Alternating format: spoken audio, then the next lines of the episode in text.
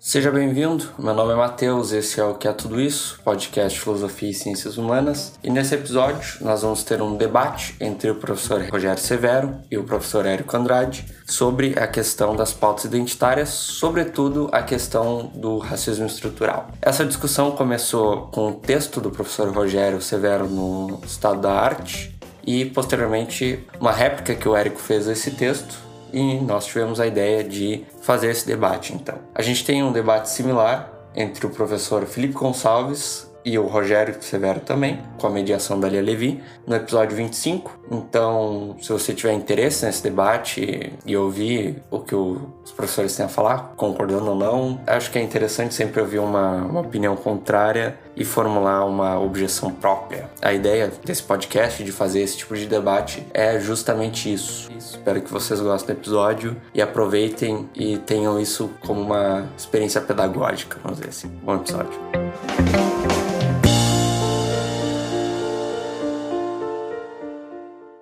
Para começar, a gente podia falar um pouco do, do, texto do Rogério e de repente o Rogério apresentar o, o argumento central e o que, que ele está criticando na, nas concepções de, de, gênero, identidade e do racismo sistêmico e depois o Érico faz a crítica dele.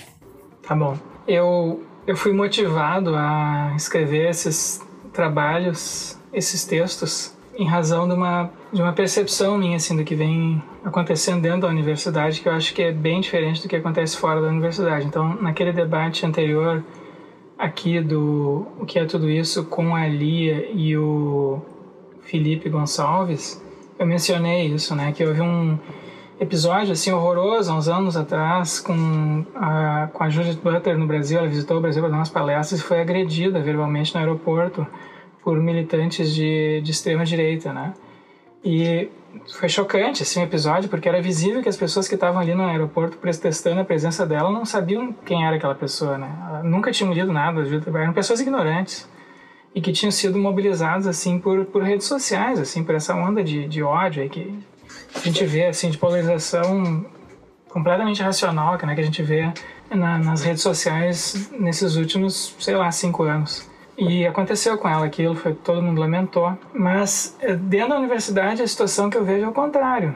Né? A situação que eu vejo dentro da universidade é que as pessoas que fazem críticas aos movimentos identitários, estou usando movimentos identitários eh, de maneira genérica, né? embora haja pessoas, a própria Judith Butler, que rejeita a ideia de, de, um, de, de um movimento identitário, porque ela contesta a noção de, de identidade e tal. Mas enfim, eu estou me usando aqui no, no sentido apenas termo assim, como é que vamos dizer, nominal, né? Só para designar esse, esses movimentos sociais. E dentro da universidade é o contrário, as pessoas que, que, que fazem críticas aos movimentos de feministas ou uh, eh, LGBT ou uh, negro e outros movimentos identitários que pode haver, né? Mas esses são os principais é que são uh, hostilizadas dentro da, das universidades. Então tem um, um, contraste muito grande, né? E eu, e eu presenciei já vários episódios disso com colegas meus, né? Que foram indevidamente acusados, na minha opinião, de, de racismo ou de uh, assédio sexual ou de serem uh, machistas, quando na verdade não tinha assim nada assim sabe, na minha opinião, né, e na, na, opinião das pessoas também, elas não, elas não entendiam, na verdade, o que estava acontecendo com elas. De repente foram acusadas, assim, por uma palavra solta que saiu aqui ou ali. Então, eu acho que há um contraste muito grande entre o que está acontecendo dentro das universidades e o que está acontecendo fora das universidades, e eu tentei, então, entender isso, né. Esse era um assunto sobre o qual eu, não, eu nunca tinha me ocupado, mas, enfim, essa, essas coisas começaram a me incomodar. Então, eu resolvi e, e ver um pouco o que estava acontecendo. E o que, o que eu descobri foi isso, né? Que há uma há uma nova onda, há uma nova mentalidade que que que está embasando uh, os movimentos esses uh, sociais, uh, sobretudo dos anos 2000 para cá. E essa nova mentalidade ela é alimentada teoricamente por leituras de da análises sociais que põe em relevo, em primeiro lugar, as estruturas de poder. Né? Então há uma diferença grande entre os movimentos de minorias, né, movimentos uh, de reivindicação de mulheres, negros, gays e outros, das décadas de 60, 70 e 80, é, que eram movimentos de direitos civis, né, que, que reivindicavam a igualdade de oportunidades e que eram mais ou menos neutros assim com relação ao, a análises sociais. Esses movimentos das últimas décadas, eles são movimentos que não parecem ser mobilizados em primeira, primeiramente por reivindicações de igualdades de direitos. Eles parecem eh, ser mobilizados primeiramente por uma análise de que a nossa sociedade é essencialmente uma sociedade hierarquizada e que essas hierarquias então uh, sociais oprimem uh, determinados grupos, né? e que então são lutas para reverter essas opressões de grupo. Então tem, tem um pacote que vem junto com, com essa análise eh, social, né? E, e, esse pacote então traz enviesamentos de, de toda sorte. Em primeiro lugar, eu acho, é um, é um, um pacote que privilegia a, as relações de poderes como, digamos assim, como o eixo central de, de análise social, né? Isso é o que mais importa, né? Então, proposição, por exemplo, a gente vê, por exemplo, os movimentos negros da década de 60, 70, ou os movimentos feministas daquela época, que tomavam como eixo central a, a, a ideia de liberdades, liberdades individuais ou civis, né? Então, eles não estavam tão preocupados assim quem está por cima quem está por baixo, contanto que todos tenham os mesmos, sejam tratados de maneira igualitária ou que tenham as mesmas oportunidades, né? Então, tem coisas boas que vieram com essas análises sociais das últimas décadas, eu acho, que elas de fato revelaram né, essas estruturas uh, sociais desiguais que são reais, né? mas tem, tem elementos que, na minha opinião, são excessivos e são negativos, porque elas, elas relegaram ao segundo plano outros aspectos assim da, da realidade social, da realidade individual, da realidade moral, que passaram a ser secundários. Então, um, isso se manifesta, então, na minha opinião, na análise que, que essas pessoas fazem, por exemplo, de, do, das relações sexuais ou de gênero e das relações raciais, né, em particular. Foi sobre isso que eu escrevi o meu segundo artigo, que é Problemas Empíricos de Sexo, Raça e Gênero. Né? E então eu apresentei lá nesse artigo tentando responder críticas como as que o Érico fez e outras pessoas, tentando dizer mais explicitamente, né? Por que, que eu acho que, que algumas dessas análises uh, que, que têm consequências que eu chamei de irracionalistas ou anticientíficas, né? Eu acho que quando tu privilegia excessivamente um aspecto da realidade, como é o caso dessas pessoas né, que fazem isso, privilegiam excessivamente o aspecto das relações de poder, Outras questões, como a busca da verdade ou da moralidade, ficam secundarizadas. E então isso se manifesta, eu acho, em análises é, equivocadas, errôneas, é, cientificamente ou empiricamente equivocadas da, da, de, do, do, dos conceitos de gênero e de, de racismo. Né?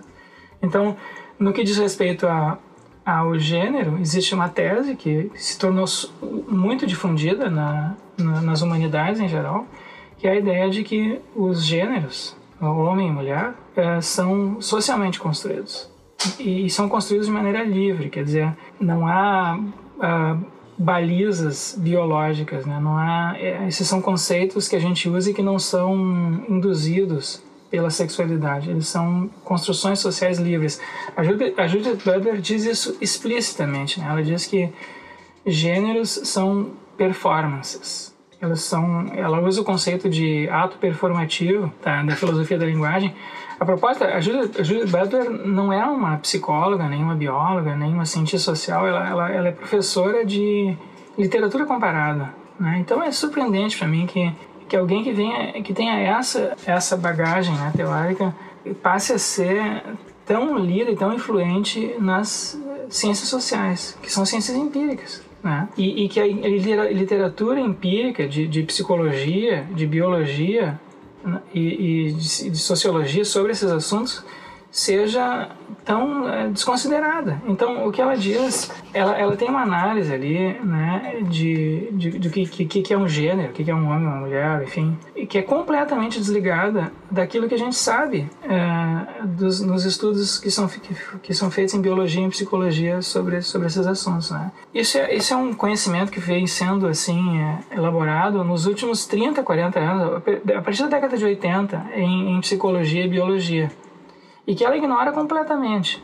Então, houve uma mudança muito grande na literatura em psicologia e biologia da década de 70, mais ou menos para cá. Porque até então, o, o que se supunha era mais ou menos o que ela diz, que, a, que era a tese, por exemplo, dos behavioristas. Né? Os behavioristas supunham que, que os comportamentos das pessoas são mais ou menos, são construídos socialmente, certo? Que, que os comportamentos são que os comportamentos que as pessoas efetivamente têm socialmente, eles são é, produtos de estímulos positivos e negativos.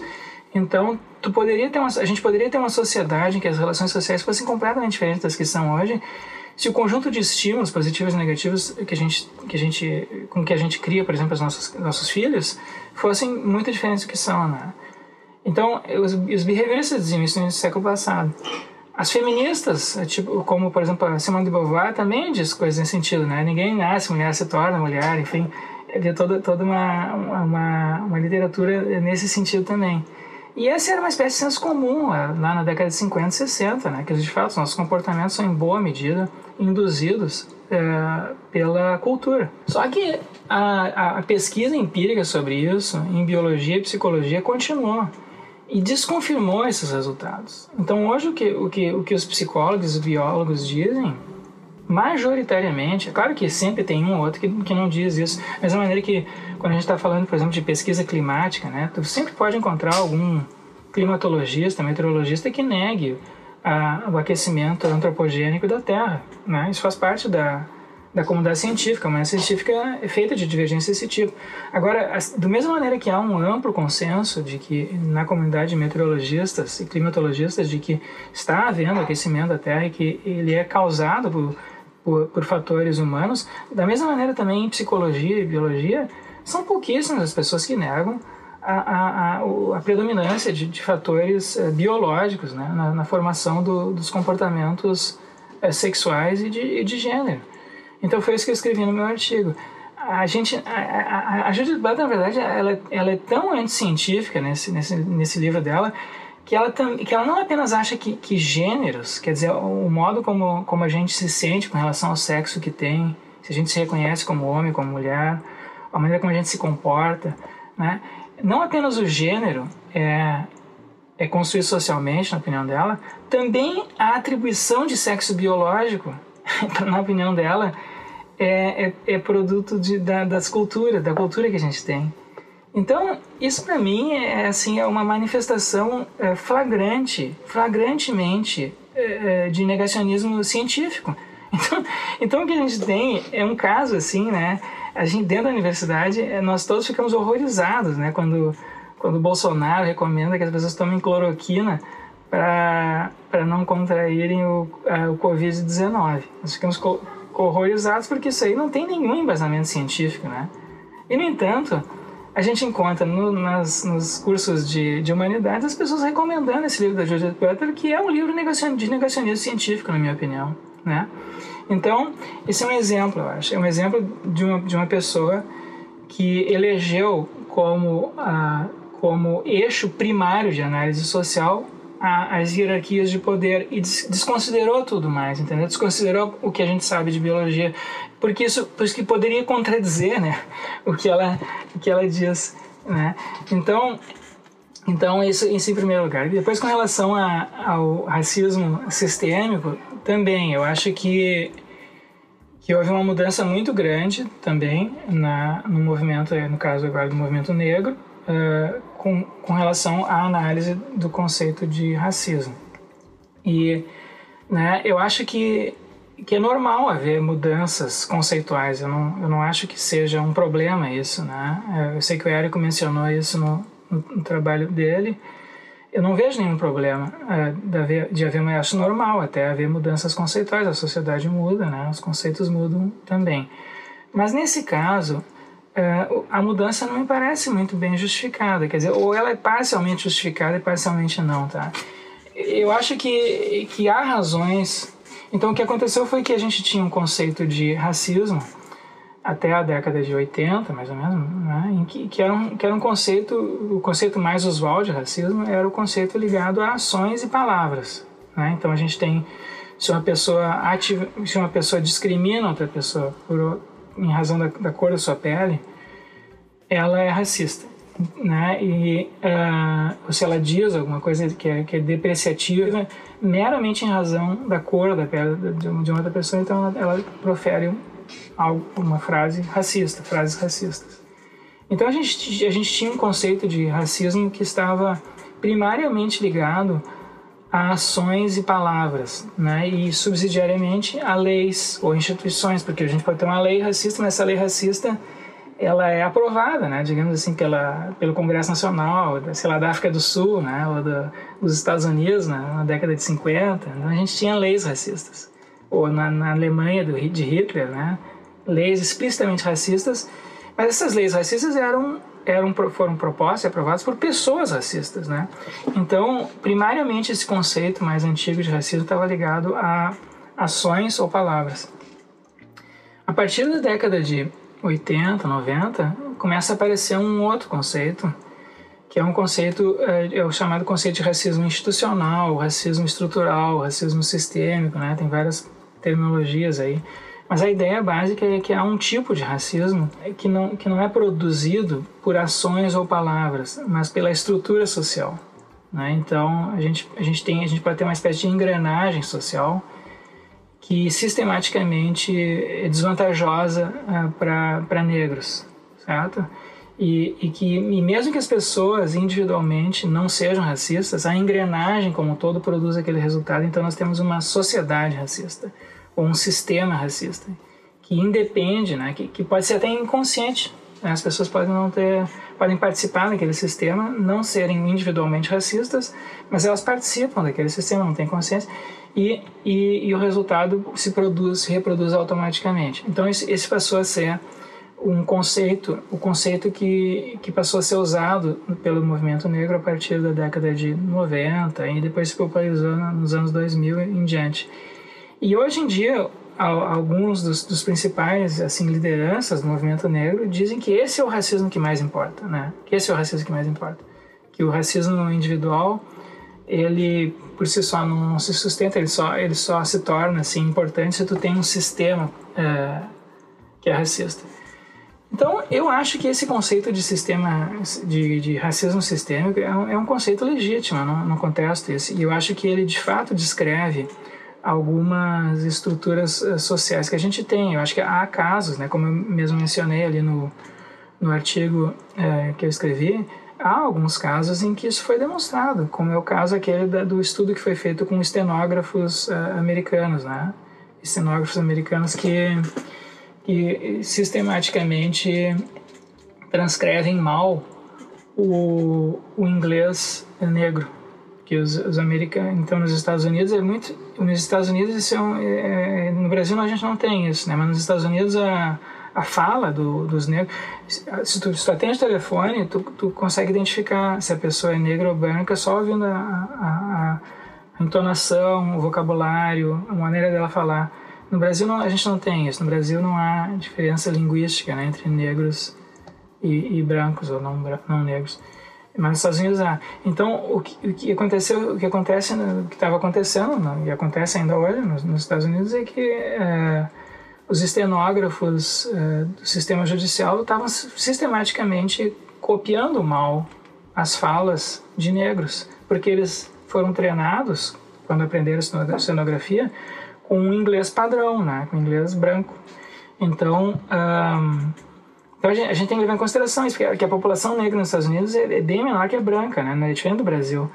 Uh, o Brasil é muito mais assim miscigenado, né? E, a população negra é muito maior aqui. Uh, nos Estados Unidos, uh, é, 14% da população apenas é, é negra. E há pouquíssima miscigenação. Então a gente tem de um lado uma imensa maioria branca e uma população realmente minoritária, né?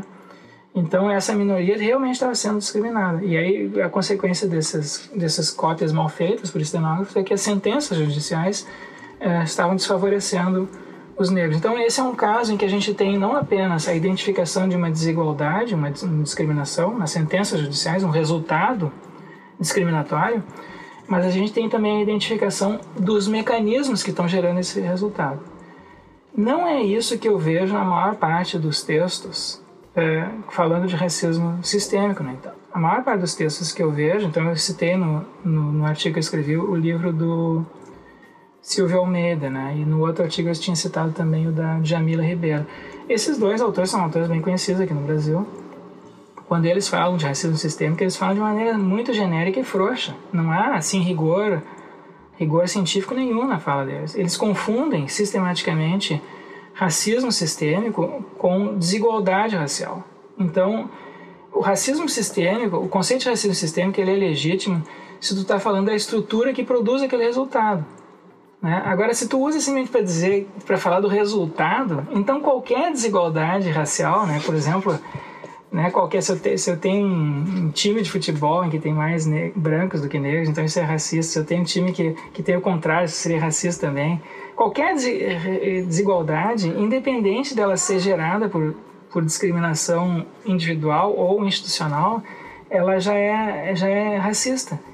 E isso me parece um exagero. E aí o resultado, a consequência disso, né, dessa, dessa confusão conceitual, ou dessa, dessa fragilidade, né, falta de rigor completo no uso dos conceitos, é que a gente tem as generalizações indevidas, né? A Jamila Ribeiro faz, o Silvio Almeida faz, muitas pessoas fazem, quer dizer que, não, que todo mundo é racista, né? Todo mundo, todos os brancos, pelo menos, são racistas no Brasil. E isso me parece um exagero, porque, porque aí tem uma confusão de três níveis, né? Tem, de fato, nós, temos uma, nós vivemos uma sociedade em que os, em, em que os negros é, são mais pobres, são mais encarcerados, são mais, têm menor escolaridade. Então, o, a desigualdade é real. A gente também tem indícios de que há muitos bons indícios, claro, claro claríssimos, eu diria, de, de, que há muito racismo individual ainda solta, né? A começar pelo nosso presidente da República, que, que repetidamente profere frases assim flagrantemente racistas. Então, eu diria que ele é obviamente uma pessoa, um indivíduo racista, né? E a gente tem indícios também de racismo sistêmico no Brasil. Agora, no discurso que essas pessoas fazem, as confundem os três. Então, se faz generalizações, né? Se faz generalizações que, então, obviamente tem racismo sistêmico, tem racismo, tem desigualdade racial no Brasil, tem racismo sistêmico, tem racismo individual, então se generaliza, né? Todo mundo não tem como não ser. Que nem a Jamila escreveu isso explicitamente no livro dela. É impossível alguém não ser racista quando cresce numa sociedade como, como o Brasil. E eu acho isso falso. Eu acho isso, eu acho que ela não apresentou indícios disso, né? Eu, eu por exemplo, não me considero racista. Eu acho que eu acho que se alguém me diz que eu sou racista, eu disse, bom, sabe, a tua opinião me mostra algo que eu individualmente tenha feito ou dito e que é racista. Então, a minha me dizer que eu sou racista me parece ofensivo, entendeu? Eu não aceito isso. Dizer que o Brasil é racista, eu até posso dizer, bom, no Brasil há desigualdade racial, é, de fato. É, e me parece que a gente é excessivamente tolerante com isso, assim como nós somos excessivamente tolerantes com a pobreza e a miséria no Brasil, tá? Mas a gente precisa, para dizer que o Brasil é sistemicamente racista, a gente precisa mostrar também os mecanismos disso, como foi feito naquela pesquisa os mecanismos não foram demonstrados, assim, são, tem pouquíssimas pesquisas, né? Então essas são críticas que eu estou fazendo e eu queria só terminar, né? já, já me estendi demais, eu, eu, queria só terminar dizendo assim, essas não são críticas é, que eu estou fazendo é, para me opor ao movimento negro, ou ao movimento feminista, ou gay, ou LGBT. Ao contrário, eu acho que é, por exemplo, o Érico, por exemplo, quando ele escreveu uma crítica ao artigo que eu escrevi, ele na verdade está me ajudando, né? Porque ele está mostrando possíveis assim fraquezas do, dos meus argumentos. Ele está me ajudando, na verdade, a melhorar meus argumentos, né? Que foi o que eu tentei fazer no segundo artigo. E então, quando eu faço críticas ao, ao movimento é, negro, eu não estou fazendo. Primeiro, eu não estou fazendo críticas ao, ao, aos negros, às mulheres, aos gays. Eu estou fazendo críticas a, a textos específicos, né? Que, que, que, estão sendo divulgados, propostas, assim, e, e discutidos acriticamente, na minha opinião, pelas lideranças desses, uh, desses movimentos. Mas eu, eu considero isso, eu, na verdade, estou ajudando eles, na verdade. Não que, entendeu? Na verdade, eu acho que esse é assim que funciona, né? O, o debate intelectual, né? É, agora, é, não foi assim que, que as minhas contribuições foram recebidas, sobretudo nas redes sociais. Né? Então, isso é que eu noto, né? Eu vi pessoas assim que realmente me xingaram, né? Tiveram reações assim emotivas. É como se eu tivesse, como se eu fosse racista ou, ou, ou misógino ou homofóbico, alguma coisa desse tipo. Então houve pessoas que, que escreveram explicitamente isso a meu respeito, né? Então isso na verdade confirma, né, o que, que, que eu estou dizendo, eu acho. É, mas, enfim, é a minha impressão só. Vamos ver o que que tu tens a dizer, Érico. É, pois é, só ia, só ia falar que a gente quase foi cancelado por causa daquele episódio com a Lia. Mas, enfim, é, eu acho que talvez seja algo que a gente não tá tão acostumado na, na academia, talvez. É, esse, esse tipo de crítica, talvez seja algo novo se estabelecendo, e daí fazer esse tipo de crítica seja. Mas enfim. Não, é, que, é, que, é que tá, né, Matheus? Se eu, eu, eu, eu já fiz críticas muito mais pesadas a há pessoas que têm divergências sobre outros assuntos comigo, por exemplo, em filosofia da ciência, ou história da filosofia, ou alguma outra coisa. nunca tive esse tipo de reação, entendeu? É que esse, então, esse tipo, é... eu acho que esse tipo de, de debate, lá de filosofia da ciência, está discutindo Quine, isso não, não, não fala diretamente com as pessoas. Então acho que isso, isso é, um, é, um, é um motivo para ter uma reação mais visceral, assim, nesse sentido, sabe? Uh... É, mas eu acho surpreendente, né? Que Não, pessoas sim, tre treinadas nesse ofício intelectual, que é o nosso aqui, tenham esse tipo de reação. E foram pessoas treinadas que tiveram essa, essa reação. Não foram, assim, pessoas... Porque pessoas do povão, ninguém leu meu texto, nem do Eric. Isso aí é uma coisa de intelectuais, né? Quem, quem leu o Estado da Arte é professor universitário, estudante de pós-graduação e tal as pessoas que estavam tendo, que tiveram aquelas reações foram realmente pessoas assim é, com muita literatura na, na, bagagem, então eu acho realmente surpreendente. Érico, eu acho que, uh... na verdade. Hum. Fala, Felipe. Não, tô. Depois de, de, dessa fala, eu tô curioso para saber ó, a visão do Érico aí. Queria te dar a palavra para a gente avançar. Fique à vontade. Gente, mais uma vez, um prazer enorme estar no programa de vocês, uma alegria, né? É, contribuir, conversar com vocês sobre esse tema. É uma alegria aqui estar com o Matheus, com o Felipe, com o meu colega Rogério, né? É uma pessoa muito querida. E, de fato, ele toca no ponto que eu considero central e que é muito difícil nos tempos contemporâneos, que é o diálogo. Diálogo significa, da origem grega, né? Uma dualidade de narrativas, de ideias, e elas não necessariamente são congruentes, elas podem ser dissonantes. Eu tenho dito no, que o Brasil tem uma dificuldade hoje extrema que a gente não consegue discordar. A gente não consegue discordar. Ah, esse é um diagnóstico que me parece presente fortemente nos dias atuais, que impedem, de alguma forma, mudanças conceituais, aprimoramentos conceituais, que também são importantes. Eu acho que existem diversos níveis de, de compreensão, existe o nível intelectual, existe o nível da militância, esses níveis, em alguns momentos, se entrecruzam, em outros momentos, se soltam. Então, necessariamente, eles também são é, níveis que trabalham no mesmo patamar de igualdade, usar uma palavra filosófica epistêmica. Em outras palavras, nem sempre estamos trabalhando com, menos, com os mesmos graus e patamares de justificativo. Então, é importante notar que as formas de justificação e de justificativas, elas são variadas de acordo com certas formas de vida. Então, a ciência é um modo de pensar justificativas, é uma episteme importante, é a partir dela que nós temos maior controle sobre a natureza.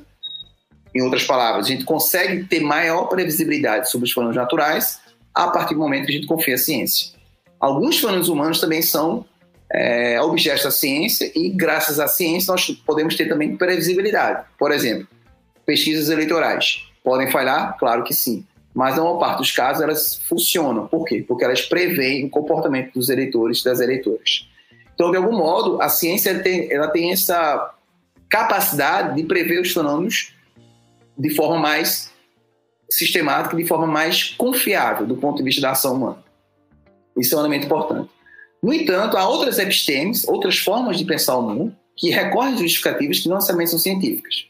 E essas, e essas formas de pensar o mundo, elas também têm sua legitimidade, elas também têm seu lugar, e elas falam também de certos lugares. Eu acho que esse é um ponto que eu gostaria de iniciar a conversa. Pensar que existem gramáticas diferenciadas e que nem sempre estão num patamar de discussão filosófica ou intelectual. Existem gramáticas e modos de pensar a existência, modo de pensar os afetos, que não coincidem sempre é, no que diz respeito a uma compreensão científica. Então, podemos ter compreensões distintas dos fenômenos, inclusive sociais, a partir do lugar do qual partimos.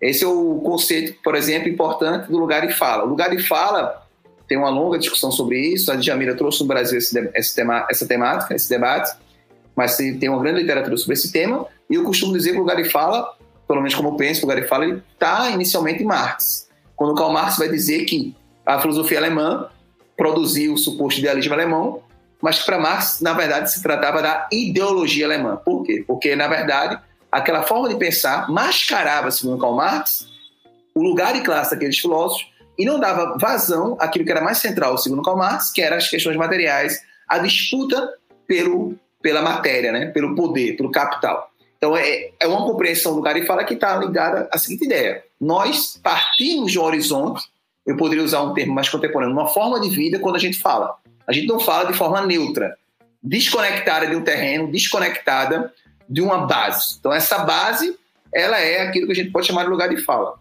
Em outras palavras, a fala que a gente produz, que a gente escreve também, ela é sempre enviesada desde sempre. Ela é enviesada por esse lugar a partir do qual eu parto. Então é importante perceber que há diferentes gramáticas no, no espaço público. Há uma gramática científica, há uma gramática ligada às redes sociais. Essas gramáticas se entrecruzam, como eu tinha dito, mas não necessariamente elas estão o tempo todo andando de forma congruente. Então é importante também perceber qual o papel do intelectual no debate público. O debate público não pode ser pensado, penso, pelo menos eu, eu, imagino, a partir de uma compreensão que o intelectual é aquela pessoa que traz a luz para as pessoas que não têm nenhum esclarecimento e que a partir de então o intelectual vai guiar as pessoas para um caminho mais próprio, mais racional. Então é também uma compreensão intelectual que deve estar em jogo aqui. O que é que o intelectual pode produzir? O intelectual, segundo eu penso, ele também tem um papel de escuta social, no sentido de fazer uma espécie de compreensão do que está ocorrendo, quais são as motivações que conspiram para que as pessoas tenham certas posições. Diante disso, eu começaria dizendo que a gramática por meio da qual a gente identificava e, ao mesmo tempo, reconhecia o racismo, ela mudou historicamente por algumas razões. A disputa pelos direitos civis, tanto na África do Sul quanto nos Estados Unidos, no próprio Brasil, que também produziu leis racistas, embora a gente não faça referência a elas, mas produziu sim, desde a política do embranquecimento. Há também a barrar imigrantes americanos negros, na época que estava se expandindo a imigração para o Brasil, se barrou explicitamente em documentos do governo, barrando explicitamente imigrantes americanos negros, porque a política era de branqueamento. Isso é uma lei claramente racista. Mas, do ponto de vista jurídico, as instituições elas foram convocadas, impelidas, eu diria, a se reconhecerem como racistas e, consequentemente, acabaram com algumas leis racistas que imperaram até um dia desse. Além do que, tanto no Brasil como nos Estados Unidos, a produção de riqueza está diretamente ligada à mão de obra escrava. A mão de obra de pessoas que foram escravizadas o Brasil, tanto do ponto de vista do Brasil colônia, quanto do ponto de vista do Brasil como país independente, institucionalmente, foi o país que mais produziu e foi responsável pelo tráfico de pessoas de origem africana. Foram pelo menos por volta de 6 milhões de pessoas que vieram para o Brasil escravizadas. Então, um país que teve a sua riqueza, 6 milhões no contexto que você tinha população pequena, né? E 6 milhões ao longo de 300 anos. Então, você pensa que, de fato, o Brasil produziu riqueza a partir da escravidão.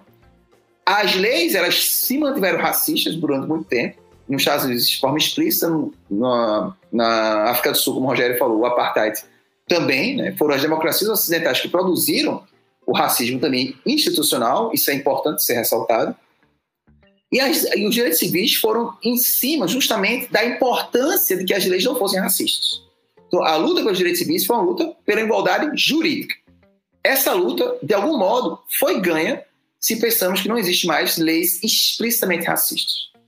No entanto, embora não existam leis racistas, o Estado ainda produz desigualdades raciais, ou pelo menos ele não interfere nessas desigualdades ao ponto de saná-las. Isso fez com que as pessoas se direcionassem o movimento, não apenas agora para reconhecimento e difusão dos direitos civis, mas também pensando que a estrutura do Estado ela é responsável pela promoção da desigualdade e pela manutenção da desigualdade. Em outras palavras, essa compreensão da justiça como aquela que instaura a ordem e mantém a ordem, que julga de forma é, vedada, sem nenhum interesse particular, ou que julga do, lugar abstrato e formal, essa justiça não existe. Então, em termos práticos, a justiça reproduz e muitas vezes produz o racismo.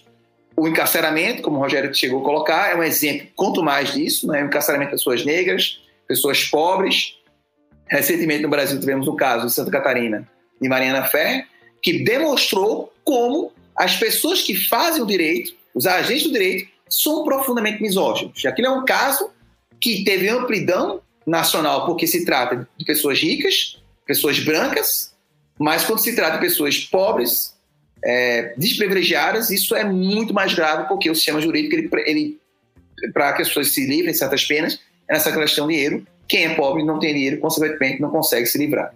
Então, o que se entende também por estrutura é que deve ser objeto de reflexão. Por quê? Porque a palavra estrutura é muito polissêmica. Novamente, é uma palavra que aparece na obra do Karl Marx, quando ele vai dizer que as relações de infraestrutura produzem a superestrutura, ou seja, a, uma, a, a ideologia do sistema, a cultura, ela reflete, segundo Karl Marx, as relações comerciais, as relações de produção e distribuição de riquezas.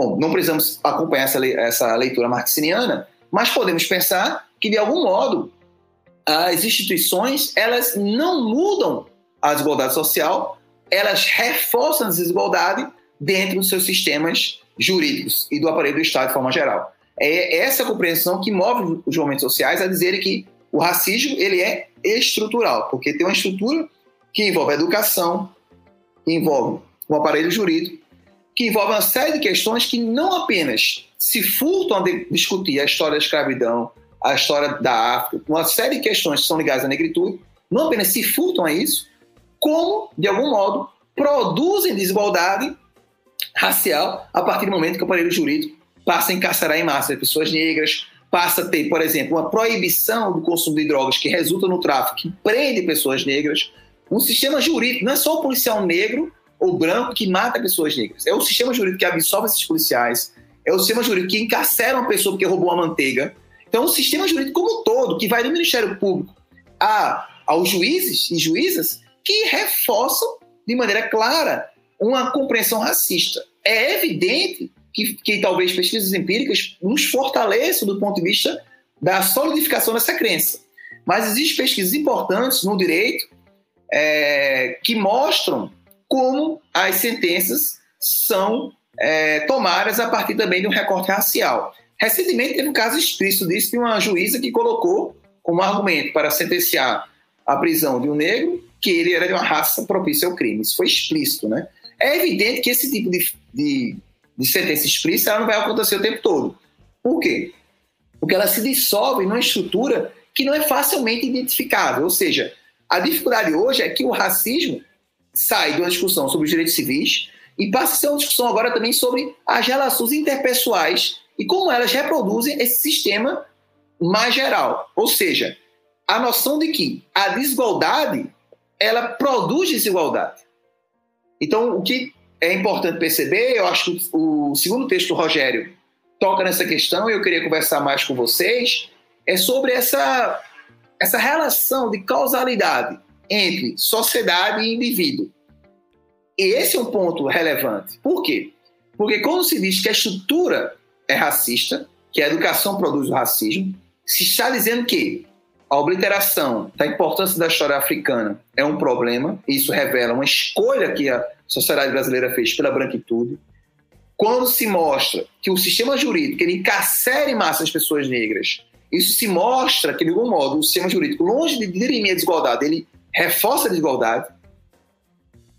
Então, há uma estrutura educacional jurídica que reforça a desigualdade. Então, a questão que a gente deve colocar é a seguinte, penso eu como nós podemos tomar atitudes para acabar com essa lógica que repete o modelo colonial, isto é, o um modelo em que há uma centralidade do poder na branquitude e uma diminuição desse poder, como o Rogério colocou muito bem, da maioria da população brasileira, que é negra ou, de algum modo, afrodescendente. A maioria do Brasil, que é uma coisa que deve ser colocada como um patamar de profunda diferença em relação aos Estados Unidos, em que, como o Rogério disse muito bem, a minoria é negra.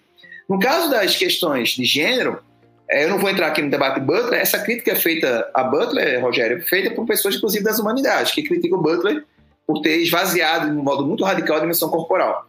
Se você pega uma abordagem, por exemplo, do Merleau-Ponty, o filósofo vai trabalhar com corporidade, como eu tenho pesquisado, inclusive, recentemente, que não comporta essa desconexão completa da dimensão orgânica. Então, isso é um debate que dentro das humanidades ainda existe. Então, não está não é um ponto comum, um ponto pacífico isso não. Pelo contrário, há pessoas que criticam a Butler a respeito disso. Mas eu não quero discutir a Butler aqui, né? foi um exemplo que o Rogério trouxe, mas eu quero dizer que, do ponto de vista do gênero, há uma discussão, e quando se pensa em performance, no sentido de que certas atitudes e comportamentos são ligadas a certos gêneros, e isso cristaliza e também faz com que as pessoas sejam educadas nisso. Vou dar um exemplo bem básico.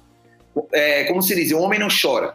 É uma, isso foi uma coisa que foi recorrente é que isso é impensável é, hoje em dia nas, nas gerações é, futuras, né? Isso já, pelo menos no, modo de ser mais alternativo, isso é impensável, esse tipo de discurso. É, chega a ser violento. Porque a compreensão da violência e do racismo e das questões de gênero, ela muda historicamente, você muda a gramática. Você começa a perceber que há coisas mais sutis no nosso comportamento que refletem é, diferenças de gênero. Ou seja, essa diferença de gênero, ela produz diferença e ao mesmo tempo ela é resultado disso. Então eu tendo a pensar essa dimensão com a dimensão dialética entre o indivíduo que produz e a sociedade que produz o indivíduo. É essa relação que eu acho que é importante. Por isso que a noção de causalidade era, era significativa. Por quê? Porque é difícil apontar o racismo individual, a não ser que ele seja explícito, como ocorreu em São Paulo, quando o cara, o entregador de um aplicativo foi entregar algo no condomínio de luxo de São Paulo e o cara disse que ele era negro, que ele tinha inveja da cor etc. Esse tipo de racismo violento, explícito e descarado, ele é obviamente identificável. A atitude racista é muito claramente identificável e, obviamente, condenável. Mas do ponto de vista da educação, e eu acho um ponto que eu quero é, dar relevo, é que a educação ela não pode ser um sistema de punição. É por isso que a universidade não deveria ser um lugar de punição, de perseguição. Deveria ser um lugar de aprendizado.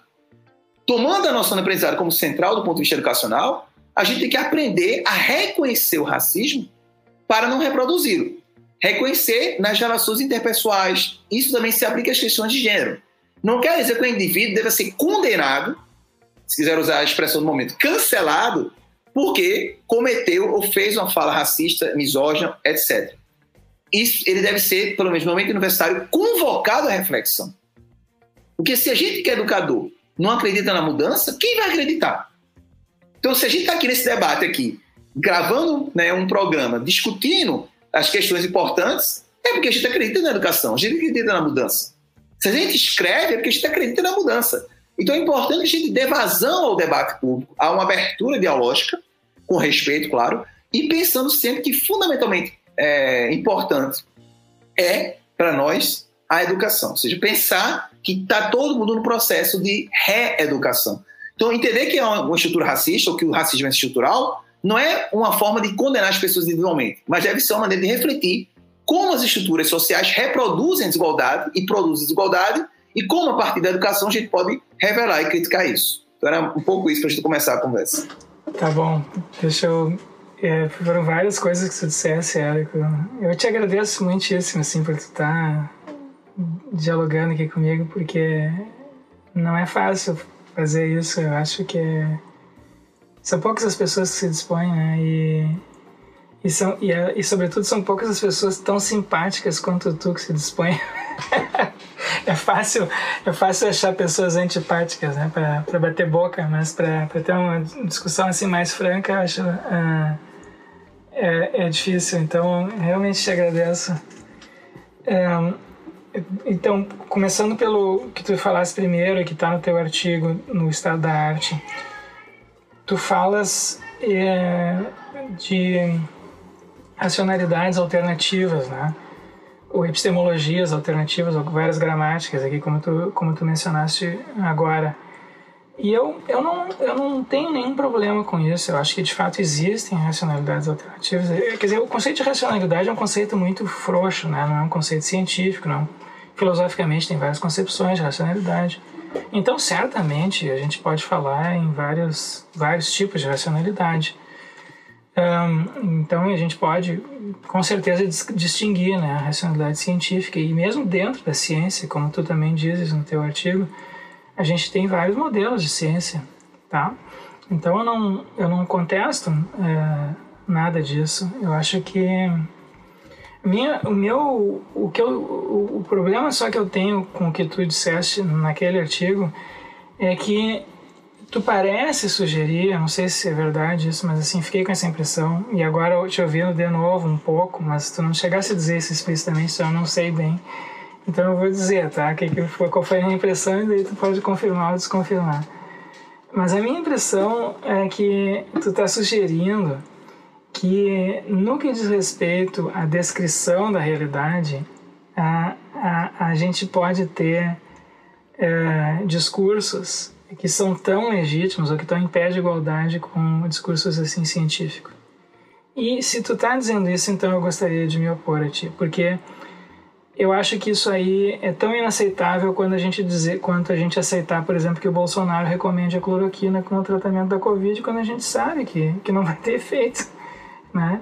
Então eu acho que no que diz respeito à, descrição é, assim sociológica esse, né, da, realidade, da realidade, das relações, relações causais, identificação de relações causais, né? O que está causando a desigualdade racial, a desigualdade de é, sexual na, na, sociedade, né? O que está causando a discriminação, né? Se a gente, se a gente, se, coloca esse tipo de, de questão, eu acho, então os instrumentos, os melhores instrumentos que nós temos à disposição hoje para para descobrir a resposta para essas questões são aqueles que foram construídos é, ao longo de, de, séculos aí na nossa pela nossa tradição científica e filosófica e que são as teorias uh, científicas e das, das, ciências sociais. Tá? Eu não acho, por exemplo, que a gente possa uh, colocar em pé de igualdade, por exemplo, um, um discurso, uh, digamos assim, sobre com relação a, a sentimentos, né? Eu tenho, eu me sinto dessa maneira, eu me sinto daquela, eu tenho experiências desse tipo, eu tenho experiência daquele. Com certeza as pessoas têm experiências diferentes, né? De vida diferente e, e elas todas merecem ser ouvidas. Então, no que diz respeito às nossas experiências, a minha experiência não vale mais que a tua, né? Eu acho que aí sim a gente pode é, estabelecer assim um, um, uma certa equidade, né, Na, no, no, valor da, do, dos discursos é, das pessoas, né? Então, quando os, as pessoas do, do movimento feminista, do movimento negro dizem, olha, as experiências da, dos negros, as experiências das mulheres estão sendo sistematicamente desconsideradas e, e a gente está vendo as coisas apenas do ponto de vista das, das, experiências de homens ou de brancos, aí sim a gente tem um problema. Agora, no que diz respeito às teorias, eu acho que não, certo? Porque as teorias, as teorias, a gente não tem, digamos assim, uma, uma biologia alternativa, né? A gente, a gente tem disputas dentro da biologia sobre o que é correto ou incorreto, e a gente tem critérios ali de correção. A gente com certeza tem enviesamentos na ciência, mas a gente também tem, a gente também tem instrumentos dentro da própria ciência para corrigir esses enviesamentos. Então, se tu me dizes assim, ó, que um cientista, ao fazer uma coleta de dados, ele foi racista, então isso é um problema científico. Isso não é um problema de que a, a, a ciência como um todo uh, é, ela, ela, ela tem menos valor, a gente agora deve adotar uma prática alternativa. Não, isso está me dizendo que essa pessoa não foi suficientemente científica na coleta de dados. E não que há uma outra mecanismo de conhecimento da realidade que vai produzir melhores resultados. E a gente tem vários exemplos disso, né? A ciência está toda hora fazendo isso, as, as, teorias científicas estão toda hora fazendo isso, buscando modelos alternativos e se corrigindo vieses, né? buscando justamente eliminar essas, esses, essas idiosincrasias, enviesamentos que produzem resultados é, equivocados que depois não se confirmam nos testes empíricos. Né? Então, eu acho que a gente tem que fazer uma diferenciação. assim porque e às vezes eu vejo que isso fica confundido também. Às vezes as pessoas falam assim, como tu, tu, tu me pareceu agora que tu falasse isso, né? Que a gente tem epistemologias alternativas. Sim, no que diz respeito à subjetividade, sim. No que diz respeito às experiências subjetivas, culturas diferentes, sim, tal. Agora, no que diz respeito ao conhecimento da realidade, as culturas são muito diferentes. Então, eu acho que a gente tem que valorizar isso que a gente já, já tem e conquistou na nossa tradição ocidental que foi esses, esses mecanismos assim fantásticos nunca antes que quer dizer que não, não, não tem paralelo em nenhuma outra civilização de, de descrição assim precisa né da, da, da realidade em que a gente vive então a gente tem que valorizar e tentar eliminar esses, esses vieses no interior da, da nossa tradição e não trocar essa tradição por outra ou colocar ela em pé de igualdade com outras porque não, porque não há, assim, não há isso, não tem uma ciência indígena, por exemplo, não tem uma ciência né, aborígene, não, não existe isso. Né? Então, ah, então isso, isso como o primeiro ponto. Ainda como uma nota de rodapé, já que nós somos acadêmicos, né? vou me permitir. Eu acho que tu citas ali no teu texto o Thomas Kuhn e Aí tem uma divergência que eu, que eu teria assim contigo com relação ao que exatamente o Kuhn diz, né? Porque tu, tu sugeres no teu texto que o Kuhn afirma que há influências sociais na ciência, ou que há influências, digamos assim, de fora para dentro, tá? É, na ciência, que a sociedade e os valores sociais podem afetar a produção científica. E, e eu acho que não, tá, Eric? Mas isso é uma discussão assim bem acadêmica, eu não vou, eu não vou entrar em detalhes aqui. Eu acho que efetivamente o Kuhn não diz isso. Outras pessoas disseram isso depois do Kuhn, mas o próprio Kuhn, ele, ele, ele, a, quando ele fala de elementos assim valorativos na, na, nas escolhas científicas, ele sempre está falando de elementos valorativos que são internos à comunidade científica e não de influências assim de fora para dentro, né? E então, então por exemplo, né, teve aquelas, uh, por exemplo, teve aquelas feministas é, que, que, que, analisando o caso da primatologia, mostraram que houve na primatologia influências sociais. Né? A mudança na composição sexual da comunidade de primatólogos produziu uma alteração nas hipóteses predominantes em primatologia. Isso de fato foi uma Isso não é mais com. Isso é, são outras pessoas que fizeram isso. Claro, essas feministas depois tentaram generalizar isso para fora da, da biologia, tentaram generalizar, por exemplo, para física e para matemática, e aí os resultados dela, na minha opinião, são muito, foram muito fracos. Né? Elas conseguiram mostrar isso em casos em que há assim, estruturas sociais parecidas com as humanas, né? então as pessoas projetam relações, assim, relações sociais os mesmos viés que a gente tem nas relações sociais nossas aqui, a gente projeta para gorilas, chimpanzés, enfim. Então isso foi, isso foi de fato demonstrado. Agora, uh, né, o, o, que o Kuhn diz é que em geral não há isso, né, que esses são casos raros de, de influências de fora para dentro, que as influências que há são internas à, com, à comunidade científica. Por exemplo, houve uma influência enorme, uma pressão enorme socialmente contra a Revolução Copernicana. Houve uma pressão da igreja, uma pressão da... Mas a Revolução Copernicana não, não foi afetada por isso, então não houve a comunidade científica, efetivamente, as opiniões científicas prevaleceram contra a opinião popular e a opinião religiosa. Houve também uma pressão social enorme contra a teoria da evolução de Darwin, mas o que prevaleceu em biologia foi, foram as teorias de evolução de Darwin. Então a, a, a pressão social de fora para dentro não aconteceu. E houve circunstâncias em que políticos né, tentaram impor aos cientistas determinadas teorias, como por exemplo a União Soviética, houve, por exemplo, eh, manuais de física, de biologia, em que se propunha a, a física dialética ou a química dialética. Sei que isso aí foi, não teve nenhuma relevância né, no desenvolvimento, da, então foi uma influência de fora para dentro da política para a comunidade científica que se não vingou, né? Aquilo lá foi uma, uma bizarrice, assim, que tão logo o, sistema soviético, o stalinismo ruiu, aquilo lá foi jogado no lixo, né? Não teve nenhum efeito no, desenvolvimento científico. Então, é, de fato, o que o Kuhn diz é que a comunidade científica tem uma certa autonomia, tem uma autonomia bastante grande com relação aos valores sociais. Agora, dentro da comunidade científica, a gente tem uh, valores uh, né, de simplicidade, fecundidade, precisão. Então, a comunidade científica pode ser guiada por valores. É isso, é que eu acho que o Kuhn está chamando a atenção. Tá? Mas isso é uma coisa mais acadêmica, eu vou deixar isso de lado. Porque eu acho que eu queria também falar de outras coisas que tu falasse aqui Né? É, tu mencionaste vários casos de, de desigualdade social, né? É, então, desigualdade no sistema educacional, no sistema carcerário, no, no judiciário, é, nas relações interpessoais. E, de fato, há essas desigualdades. Mas isso, por si só, não é racismo.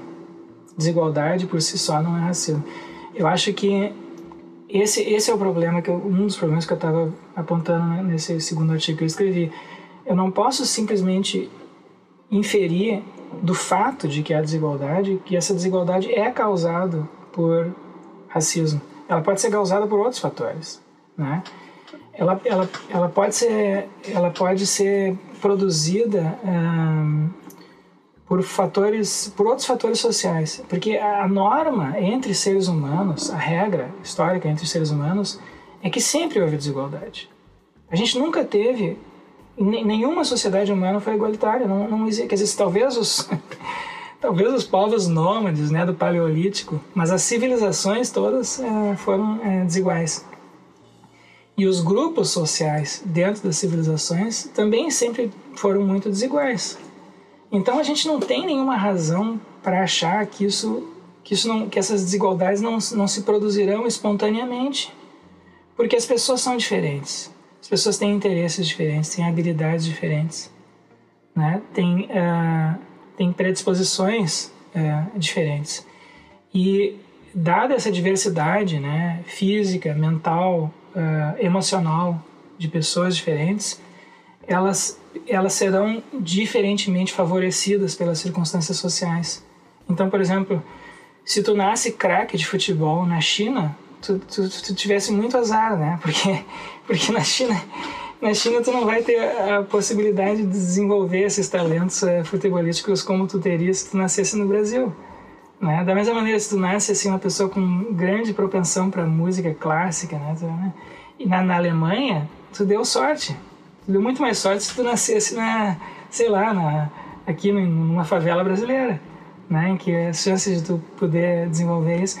E a gente, e, e são, muito, são muito pequenas, né? E a gente tem, além disso, culturas específicas que são é, cultivadas né, e nutridas por grupos é, sociais é, diferentes. Então, por exemplo, aqui no Rio Grande do Sul, o Rio Grande do Sul é dividido ao meio. Aqui, a, a metade sul do Rio Grande do Sul é bastante pobre e a metade norte do Rio Grande do Sul é, é a parte mais rica, né? A metade norte do Rio Grande do Sul, embora então a metade norte do Rio Grande do Sul foi colonizada por imigrantes é, alemães é, italianos que chegaram aqui no século XIX. E a metade é, sul é primariamente habitada por descendentes de portugueses e espanhóis e latifundiários. Então houve, houve fatores ali que levaram ao empobrecimento da metade sul e que, levaram ao enriquecimento da metade norte do Rio Grande do Sul, que não tem nada a ver com racismo. Né? O que aconteceu foi que esses latifúndios da metade sul se tornaram assim é, ineficientes economicamente com, com, o desenvolvimento industrial. E os imigrantes europeus que vieram para cá no, no final do século XIX trouxeram assim uma cultura já de, de, empreendedorismo industrial e eles foram forçados, porque eram mais pobres inicialmente quando chegaram aqui, a viver em pequenas propriedades, que são muito mais produtivas que os grandes latifúndios do sul. Então, entende? Isso, isso produziu, assim, ao longo de um século, um século XX, uma desigualdade econômica enorme, sem que nenhuma... Quer dizer, não, não é razoável a gente dizer que os, que os gaúchos do sul aqui, da fronteira, são discriminados, porque eles de fato não são discriminados o que está produzindo a pobreza maior na metade sul do Rio Grande do Sul não é discriminação, não tem nenhuma discriminação. Né? Houve discriminação inicialmente contra os alemães e italianos aqui, eles é que foram discriminados, que, eram os colonos, os gringos, não sei o quê, certo? Mas, entende? Então, ah, eu acho que é, a mesma coisa né, com relação é, a, a, homens e mulheres, né? Homens e mulheres. Eu, acho, eu não, acho, não acho que seja razoável a gente esperar que em todas as atividades uh, econômicas ou sociais, homens e mulheres têm o mesmo desempenho. Eu não acho razoável isso, porque, porque homens e mulheres são diferentes fisicamente e mentalmente. Né? Então, por exemplo, tu vai nas, nas Olimpíadas, por exemplo, é óbvio que o desempenho dos homens em por exemplo, em atletismo ou levantamento de peso é superior das mulheres em média. Né? Isso não, não tem como contestar isso. Da mesma maneira, os, quando a gente vê assim as opções que, que os homens e as mulheres fazem profissionalmente, elas tendem a ser diferentes. Porque homens tendem a ser mais agressivos, né? mulheres tendem a ser mais empáticas, homens tendem, tendem a, a fazer ter atitudes mais arriscadas. Isso a gente vê com criança pequena, entendeu? Eu tenho aqui um filho uma filha, e desde pequeno eles têm já predisposições assim psicológicas é diferente. Essa ideia de que as, que as crianças brincam, as mulheres, as meninas brincam com boneca porque são induzidas a isso pelos pais, pela cultura, isso é falso. Isso não, isso não se confirmou em testes assim psicológicos. É ao contrário, é porque elas já têm essa tendência mais empática. As mulheres têm mais uh, facilidade com linguagem, com relações sociais. Né? Então elas já, elas já têm esse comportamento, isso, isso é mais ou menos inato. Claro que tem mulheres que não são assim, né? Tem mulheres que, que, que fogem ao padrão, assim como tem homens que, que também não são, não têm o, o comportamento e a disposição física e mental que é típica da maioria. Mas existem essas médias populacionais que vão mais para um lado ou mais para um outro, mais para o outro. Isso produz resultados diferentes. Então, não é à toa, por exemplo, que a gente que, é, que quando tu vai numa escola, por exemplo, a maioria das, das professoras primárias, né, são mulheres. E quando a gente vai no departamento de engenharia da universidade, a maioria é homem. Isso não é, isso não é, isso não é produzido por pode ser que haja discriminação, tu entende? Mas mesmo quando tu controla, quando tu elimina a discriminação, isso isso persiste. E os países que mais eh, reduziram a discriminação eh, explícita e sistêmica, os países nórdicos, né, são os países assim mais igualitários, lá as pessoas as pessoas podem mais livremente escolher aquilo que elas querem fazer. Porque não existe o risco de tu de tu de tu não, as pessoas não são induzidas a uma profissão ou outra porque elas precisam daquilo para sobreviver. Como acontece seguidamente no Brasil muita gente acaba indo por exemplo para engenharia medicina direito no Brasil porque porque quer ganhar dinheiro entendeu? E evita a filosofia né porque é muito mais difícil né tu, tu ganhar vida fazendo fazendo filosofia então uma pessoa que é naturalmente talentosa em filosofia no Brasil pode, provavelmente vai acabar no direito, por exemplo, né? E entende? E, e, as pessoas que acabam na filosofia são as pessoas que não conseguem entrar no direito. Então tu tem esses envezamentos aí que, que produzem escolhas é, que não são que não estão bem de acordo com os interesses é, das pessoas, né? Então o que acontece quando tu quando tu minimiza esses efeitos, que foi o que aconteceu na, nos países na Dinamarca, na Suécia, na Finlândia, o que aconteceu lá foi que essas diferenças nas escolhas profissionais aumentaram, entendeu? Então hoje tem mais, tem, por exemplo, tem mais gente, homens na informática, na, na, na, na, a desproporção entre homens e mulheres em informática na Suécia é muito maior, por exemplo, do que na Índia. Na Índia tem muito mais mulher fazendo informática porque informática é um, um, meio de ascensão social na Índia, entendeu? Então as mulheres que são inteligentes, habilidosas, que tiveram um mínimo de, de educação, que se destacam assim academicamente, elas vão para informática, porque lá elas têm a chance de ascender socialmente. Se elas forem, sei lá, dar aula numa escola primária, fazer uma, outra coisa, elas podem não, não ter essa, essas mesmas oportunidades. Então elas acabam fazendo algo elas, elas, têm, elas fazem um cálculo, entende? Então isso, isso produz um certo resultado. Mas então, o que eu quero dizer é isso. Ó o resultado, a diferença eh, social por si só não é, é, indicador de discriminação. Então eu acho que a gente tem que ter cuidado, sabe? A gente não pode simplesmente partir do fato de que há discriminação, de que há desigualdade e desconcluir que essa desigualdade é causada por, por discriminação. Vou dar um outro exemplo ainda. Foi um, o exemplo esse. Rogério, Uh, desculpa te interromper por, por, por, questões de tempo, assim, não sei como é que a gente tá. Que, não, vamos tocando, vamos tocando. Talvez. É não, só ia dizer que assim, ó, eu, eu não sei porque tem que ser agressivo para ficar na frente do computador montando uns códigozinhos ali ou para construir ponte. Eu tava falando que os homens eram mais agressivos e tal. É, tô, de fato, os homens, temos que pegar. É. De fato, os homens são mais os, os, crimes violentos são, em grande maioria, cometidos por homem. E, e é por isso sim, que sim. a maioria dos encarcerados sim. são homens, né? A maioria das pessoas que estão nos presídios são homens, mas isso não é porque, porque os homens são discriminados. A maioria dos homens, eh, se for, aqui no Brasil, 90% dos presidiários são homens. Em, em todos os países é assim. Isso não é discriminação contra os homens. Isso é porque os homens cometem mais crimes mesmo. Os homens têm um comportamento mais arriscado, sobretudo jovens, né? De, de, sei lá, de 18 a 25 anos. A maioria dos crimes são cometidos por, por homens jovens, de, de 18 a 20, 20 a 30 anos. E, e isso, isso não é isso não é isso não é só algo induzido culturalmente isso isso foi assim nós, nós, nós evoluímos biologicamente dessa maneira e, e, e é entende então eu acho que né então por exemplo com relação ao encarceramento né no encarceramento a gente não tem estudos aqui no Brasil sobre isso a gente sabe que a maioria do que que, que há uma grande desproporção entre negros e brancos e, e pobres e ricos né e, e homens e mulheres encarcerados. Agora, a gente não tem nenhum estudo mostrando as causas disso. A gente, a gente chuta. Né? A, gente, a gente sabe que existe a desigualdade, mas a gente não sabe as causas. Não tem nenhum estudo no Brasil sobre isso. Uh, então, nós, nós podemos apenas especular. Eu acho que, é, eu acho que não é assim. Uh, nós não, não, estamos autorizados a concluir né, que, que, que é racismo sistêmico, ponto. Eu acho que provavelmente há racismo sistêmico, mas provavelmente há outros fatores também. Né? Então, foram feitos, onde há estudos, mais estudos sobre isso, são, é nos Estados Unidos. Né? Nos Estados Unidos tem um monte de estudos sobre isso.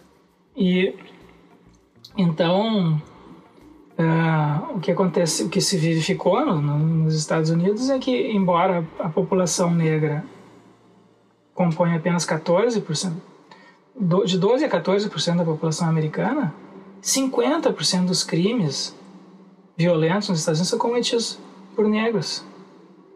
E é por isso, então, que a maioria dos, dos, encarcerados americanos é negra, porque eles estão cometendo mais crimes. Claro, tu pode dizer, tá, mas eles estão cometendo mais crime por quê? Tu pode voltar, né? Pode voltar perguntando, de repente eles, né, tem alguma razão para qual eles estão cometendo mais. Sim, com certeza tem, tem razões. É porque eles são mais pobres, eles, eles, as famílias negras são menos estruturadas, por exemplo, tem muito mais negros nos Estados Unidos que são filhos de mãe solteira do que brancos. Então, Mas, isso ô, tudo... Rogério, e... sim, ah, uma questão que eu acho que onde talvez entra essa questão de tu ter epistemologias ou razões uh, que talvez também tenham, pelo menos no discurso uh, discurso político ou, ou social, que, elas, que elas talvez tenham alguma importância, que é, por exemplo, tá, tu, esse, esse caso, por exemplo, aqui especificamente no Brasil, tá? A gente não tem estudos que apontam essas causas do encarceramento e tal, e que está aberto à especulação. Mas uh, parece, tá? Parece que a, as pessoas têm em mente um motivo para isso. Por exemplo, eu acho difícil tu alguém discordar que, por exemplo, a violência policial é muito mais brutal com negros do que com brancos. E eu acho que tu não tem uh, exatamente pesquisas que vão mostrar isso. Olha só, tantos por cento dos casos, assim, assim, assado, demonstrar isso. Mas eu, tá entendendo pra onde eu tô, tô querendo levar? Não, não tô entendendo. Eu posso recuperar um é, pouco. É. Vamos. É porque tem um tempo, um tempo mesmo é. também, né? Então, eu acho que então, fala aí, fala aí. primeiramente, Thomas Kuhn, o próprio Thomas Kuhn, ele dá o exemplo, por exemplo, que jovens são mais propícios à revolução científica do que as pessoas mais acostumadas ao paradigma. Então, fatores psicológicos do, do pesquisador, na própria obra do Thomas Kuhn, estão previstos como importância do ponto de vista da mudança científica, da aceitação.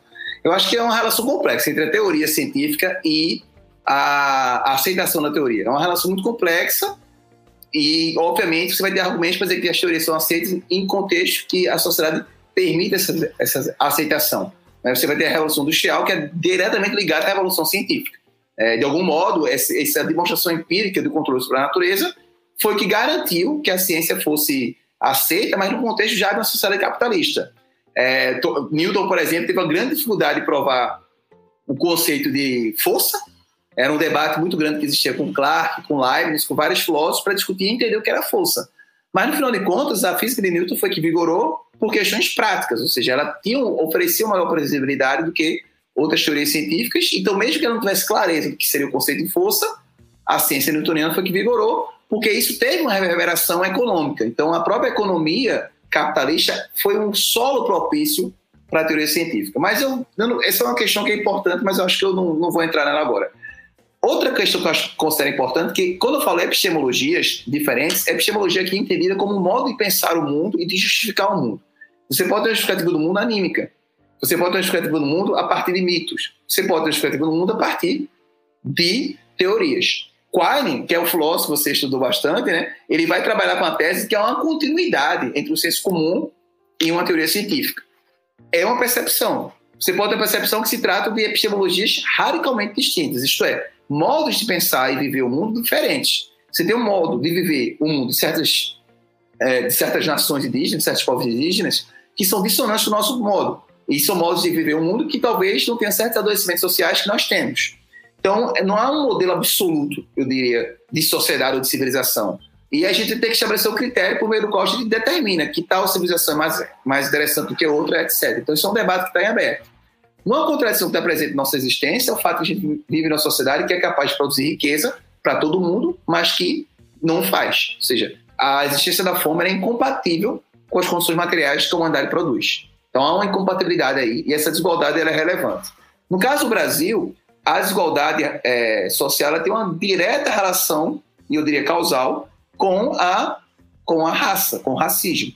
Uma vez, como eu estava dizendo, que o racismo foi responsável pela criação da raça, justificou o conceito de raça e justificou, consequentemente, a escravidão. Sem a escravidão, não é possível pensar a economia brasileira. Então, há uma relação direta entre a escravidão e a produção de desigualdade no Brasil. E a escravidão ela foi feita a partir do argumento racista. É nesses termos que o racismo causa a desigualdade brasileira. Então, é, você pode argumentar que ela não se mantém de forma que os fatores contribuem para essa desigualdade, mas esse fator está presente. É tanto no Rio Grande do Sul, seja na parte sul do Rio Grande do Sul, seja na parte norte do Rio Grande do Sul, o que vai ver com muito essas duas partes, que a maior parte das pessoas pobres são as pessoas negras. Por quê? Porque esse processo histórico foi um processo que foi, é, diríamos assim, montado numa estrutura de exploração do trabalho, no caso das pessoas negras. Então, esse é um ponto relevante.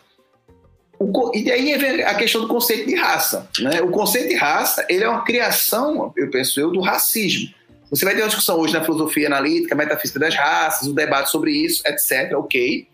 Mas você tem uma discussão do ponto de vista histórico, inclusive filosófico, eu escrevi um artigo sobre isso, que a filosofia foi um subterfúgio para justificar a colonização e a escravidão, com a ideia de que os negros seriam pessoas inferiores. Então, isso foi fundamental para produzir um discurso claramente racista, justificou a política racista, e esse racismo justificou a desigualdade no Brasil. Você, no final do século XIX, os brasileiros e brasileiras negros e negras, eles não tiveram acesso a bens materiais, não tiveram acesso à educação, eles simplesmente foram jogados à própria sorte, com o fim da escravidão. Ou seja, há uma origem de desigualdade e foi assim foram montadas favelas, etc. Então, o Brasil tem uma história que é muito mapeável do ponto de vista da compreensão das causas da desigualdade.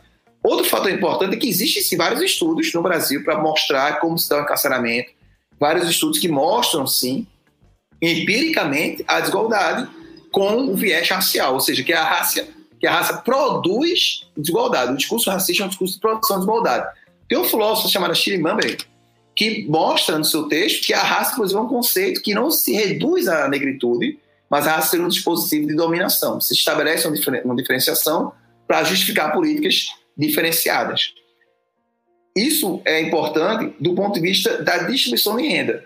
O fato de você reconhecer que biologicamente, por exemplo, mulheres e homens são diferentes por uma questão física, e você, você deu o exemplo das Olimpíadas, e são competições distintas, como regra, né? Claro que vão ter exceções para ambos os lados, mas isso não justifica uma desigualdade salarial. Ou seja, de uma desigualdade social, seja qual for ela, de uma diferença entre as pessoas não se segue uma diferença de riquezas. É, isso é uma escolha do modelo econômico que pode ser questionado. Eu acho que esse que é o ponto que é relevante. Em outras palavras, da desigualdade é, social, seja qual for ela, não se segue necessariamente a desigualdade de renda. Isso é uma escolha do sistema. Se reconhecer as pessoas dessa forma é uma escolha. Com relação à ciência, de fato, a ciência tem certa autonomia em relação à produção é, da ciência, mas ela, obviamente, em vários casos, você mesmo disse, né, a partir do artigo que eu escrevi, que você vai ter exemplos de como a ciência é levada pelas questões é, discriminatórias, né, no caso de gênero, raciais, que, que, que afetam o próprio experimento e a maneira como a gente experimenta. Acho que isso é um ponto importante. A maneira como a gente experimenta também ela pode ser afetada pela ciência. Né? Então, acho pela, pelo, pelas questões de gênero, de raça, etc. Né? Então, a forma como a ciência monta seus experimentos pode ser claramente afetada. A correção disso é científica, concordo plenamente. Ou seja, a ciência vai construir mecanismos de correção, mas a pressão social para que ela corrija pode vir de momentos sociais, pode vir, como foi no caso da primatologia, do feminismo. Você pode ter momentos sociais causando isso. O fator de corrigibilidade, esse é o ponto, é científico. Entendeu? Esse eu acho que é o elemento central. A corrigibilidade é científica, mas a pressão social para que as pessoas revisem os dados, muitas vezes ela não é científica. Ela é social. E o próprio Thomas Kuhn diz isso também, né? Você muitas vezes revisa certos dados a partir de certas pressões sociais. No caso da primatologia, isso é explícito, ou seja, você tem uma compreensão de que o viés de gênero influenciou fortemente a maneira como a gente construiu, inclusive, o próprio experimento e a própria análise de comportamento. Então, essa é, é importante perceber que é uma relação complexa primeiramente, e que há diferentes ciências também, Diogo. Você, inclusive, falou, né? Comparar a matemática com a primatologia, ou com a psicologia, ou com a sociologia é muito complexo. Por quê? Porque você vai ter graus de abstração que, que, que, que é muito mais interessante você revisar outras coisas, como diz o próprio Klein, do que revisar a matemática a partir de uma crítica feminista. Mas você pode revisar coisas mais próximas a partir uma crítica feminista. Inclusive compreensões como, por exemplo, critério de sociabilidade a Carol Gilligan, lá nos Estados Unidos, ela mostra, por exemplo, que a sociabilidade ela se dá de forma diferenciada de acordo com o gênero. E ela mostra que o critério de sociabilidade uniforme de Piaget, por exemplo, que era seguir regras ou respeitar regras, era um critério centrado na compreensão de gênero, e que não necessariamente servia para todos os seres humanos. Então, inclusive, a percepção da diferença de gênero era também objeto de uma crítica social e de uma reflexão científica. Então, nas ciências sociais, eu acho que há uma porosidade em relação a essa crítica social. Isto é, as ciências sociais e os movimentos sociais elas podem andar de forma congruente ou não. Mas eu acho que não tem como negar que há uma relação muito íntima, nesse caso, que difere, por exemplo, das ciências é, exatas, e há várias diferenças. Ou seja, é muito difícil a gente estabelecer um patamar de análise colocando todas as ciências no bojo só. Eu acho que há diferenças substanciais dentro da própria ciência. Né? E com relação às epistemologias, é importante perceber o que as pessoas têm trazido, que como é que a gente lida com a natureza? É, eu acho que a ciência contribui no de mostrar que o aquecimento global é uma urgência, é um problema iminente, mas a questão que a gente deve colocar também é a seguinte: como a gente lida com isso? Como é que a gente resolve isso? Tem muitas vezes outras formas de vida, outros modos de relacionar-se com a natureza, podem trazer indícios ou pistas de como a gente pode repensar nossas atitudes. É isso. Gente, a gente está indo para. Daqui a pouco vamos. A gente já passou bastante da uma hora, né? Uh, eu acho que a gente podia, encerrando, enfim, eu acho que o maior ganho de, desse debate é as pessoas poderem escutar esses pontos de vista, esses pontos de vista bem diferentes. E eu queria que talvez para quem tiver mais interesse e buscando, se, se vocês querem indicar alguma bibliografia, algum filme, algum documentário, livro, um artigo, enfim, é, sobre essas questões. E daí acho que a gente pode encerrar. Muito bom. É, não, era sobre. Ah, sim, Érico, antes, antes tu falasse de, de casos, né, de, de, de uma juíza que, que deu, teve um, uma, uma sentença claramente misógina, outra claramente racista, né? Só que eu, eu, eu, eu trataria esses casos aí que tu mencionasse não como casos de racismo sistêmico, mas como casos de racismo individual. Eu acho que é, a juíza escreveu né, que o sujeito era, pertencia a uma raça que tendia a praticar crimes. Para mim, isso é um caso de racismo individual. Isso é uma juíza racista. Isso não é um, um caso de sistema racista, de sistema de, de racismo sistêmico. Né? Isso, eu acho que é um caso claro de, de racismo individual. A mesma coisa com o outro, né? Esse outro caso que teve agora mais recentemente de uma mulher Agora não lembro, tu mencionasse agora. Eu não acompanhei direito, que apareceu na imprensa. Uh, enfim. E tu, tu, também mencionasse casos de racismo sistêmico na educação. Tá? Mas, de novo, uh, quais são os estudos que a gente tem sobre isso aqui no Brasil? A gente sabe que existem diferenças raciais grandes no desempenho escolar aqui no Brasil. Uh, mas, então, eu conheço só um estudo que foi feito sobre isso foi feito com professores é, da rede pública de São Paulo. E o que esses estudos mostraram, eu até, eu até pedi para o Matheus, ele, ele, ele, ele colocou esse artigo, se eu não me engano, no, no, na descrição da última debate que, que eu tive com a Lia e com o Felipe. Então, então esse é o único estudo que eu conheço, tá? E o que esse estudo mostrou não confirma o racismo sistêmico na educação, pelo menos na, naquela rede lá de São Paulo.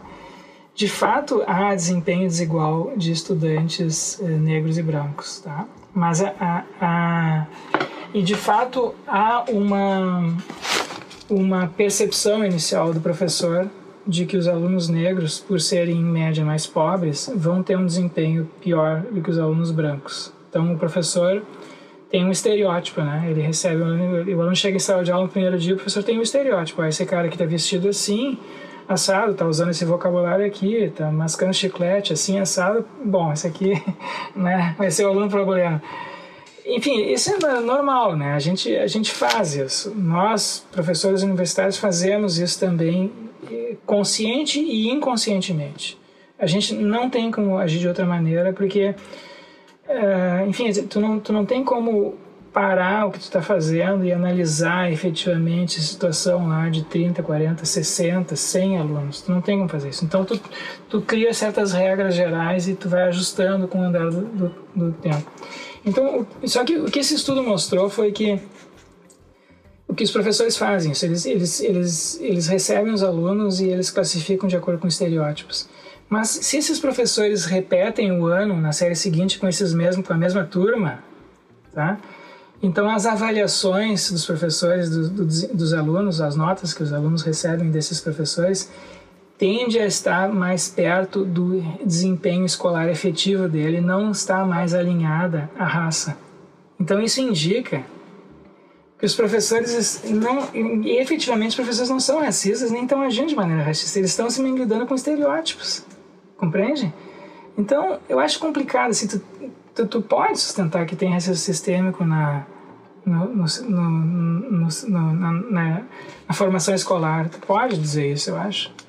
Eu acho que a gente tem indícios disso, mas eles não são assim gritantes. Eu acho que a gente tem indícios do que, que os professores estão empregando, assim, seguindo determinados estereótipos e estão dispostos a corrigir esses estereótipos, caso eles tenham é, tempo suficiente, condições suficientes para fazer isso e de fato fazem, né? Então, então eu acho que, como eu escrevi no artigo, né? Eu acho que o conceito de racismo sistêmico ele, ele é útil e ele é sociologicamente assim legítimo, mas ele é difícil de aplicar, porque o racismo sistêmico é justamente aquela causa invisível, né? É, é o, a gente não vê o sistema, ninguém vê o sistema. Eu vejo pessoas, eu vejo ações, eu vejo falas, eu vejo prédios, eu vejo automóveis, mas eu não vejo o sistema. Então o, o, raciocínio que leva a, a postular o, o, racismo sistêmico como uma explicação da desigualdade social é necessariamente mais complicado do que a identificação de racismos individuais, como nesse caso da, da fala, da sentença dessa juíza aí, né? Então, então é isso. Eu, eu acho que o mais provável é que a gente tenha uma mistura né, de fatores. A gente tem racismo individual, a gente tem uh, culturas específicas de grupos sociais específicos diferentes. Né? Por exemplo, tem um caso muito estudado e discutido nos Estados Unidos que é o caso dos asiáticos. Né? Os asiáticos têm um desempenho é, escolar muito superior ao dos brancos e, no entanto, é um grupo socialmente discriminado nos Estados Unidos. Né? E foi durante muito tempo. Érico, se quiser a é resposta... pra gente não extrapolar o tempo, aí é, tu. O, o a resposta responde, do Érico, e daí já... depois a gente faz as indicações bibliográficas. A minha indicação bibliográfica é esse artigo do, do, sobre o sistema, sistema tá educacional lá de, de São Paulo. Bom, eu quero também já agradecer também a oportunidade de debate, né? É, uma, uma forma de a gente identificar o racismo sistêmico é identificar aquilo que está ausente, né? Então, a partir do momento que você tem uma história da África, no Brasil, na, na grade escolar, até um dia desse, tem um, um, país que é majoritariamente negro, é afrodescendente, e você não tem história da África na escola. Então, isso é um, um exemplo de racismo sistêmico, ou seja, você tem uma, uma compreensão de que todo o processo de embranquecimento, como política pública do governo Vargas, veja, o governo recente, mas, mas todo o processo mas, Érico, Érico, se me permite, por que, que a história da África afetaria a, a desigualdade econômica? Mas não precisa afetar a desigualdade econômica. E esse é um ponto importante. Qual é, qual é a relação causal? Digamos que, que a gente, todo mundo estudasse história da África aqui no Brasil. Por que, que isso aí afetaria mas não é, mas não é, questão econômica, não é uma questão econômica apenas, é uma questão de reconhecimento, de pertencimento que as pessoas estão alegando. Ou seja, de se reconhecerem naquilo. É, no Brasil é muito comum as pessoas dizerem que eu sou é, neto de europeu, pai de alemão, italiano, etc e tal. E isso para a negritude foi historicamente simplesmente silenciado. Você vai ter. As pessoas negras, elas, chega um momento da, da, do registro dela que vocês vão ver que elas não têm avô, não têm avó.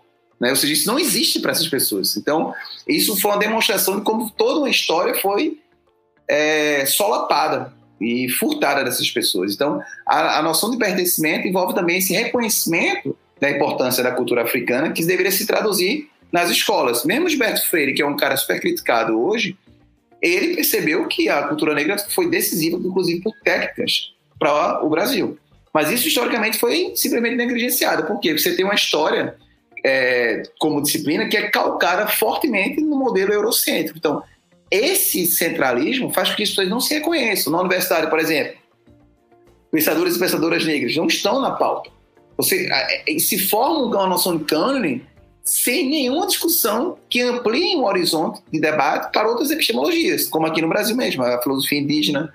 Então, é, essa compreensão, a gente pode reconhecê-la como uma decorrência de políticas de embranquecimento, que eram políticas claramente racistas e públicas. O governo Getúlio Vargas promoveu isso, como eu dizia para vocês. É tanto que não era permitida, né, foi, foram barrados várias vezes imigrantes americanos, negros, porque a ideia era trazer pessoas brancas de fato, né, esses projetos europeus. Então, eu estou dizendo com isso que a ausência também dessa temática, a ausência das questões de gênero na, na escola, por exemplo, ou taxadas como ideologia de gênero, é uma forma de discriminação. Ou seja, é você não dá à pessoa o direito dela se reconhecer, se pertencer àquele povo que ela não tem nem noção. Né? Já basta o ponto de vista do registro, né? As pessoas não foram.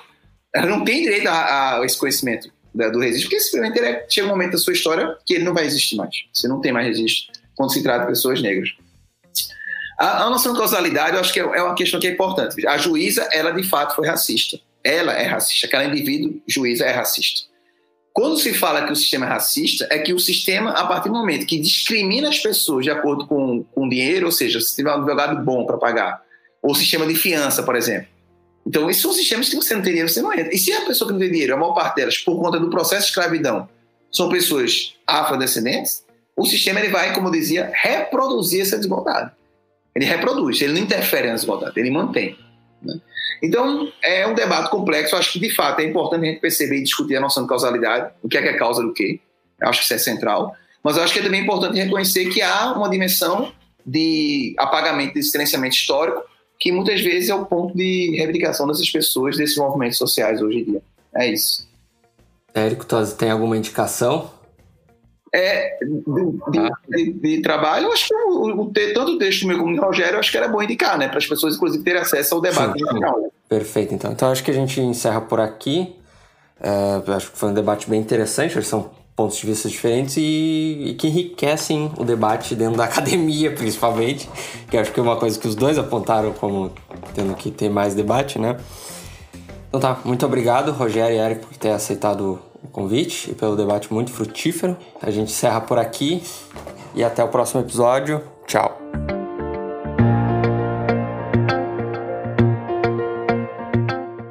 Esse episódio foi editado por Joe Prats. Contato em arroba Joe Prats.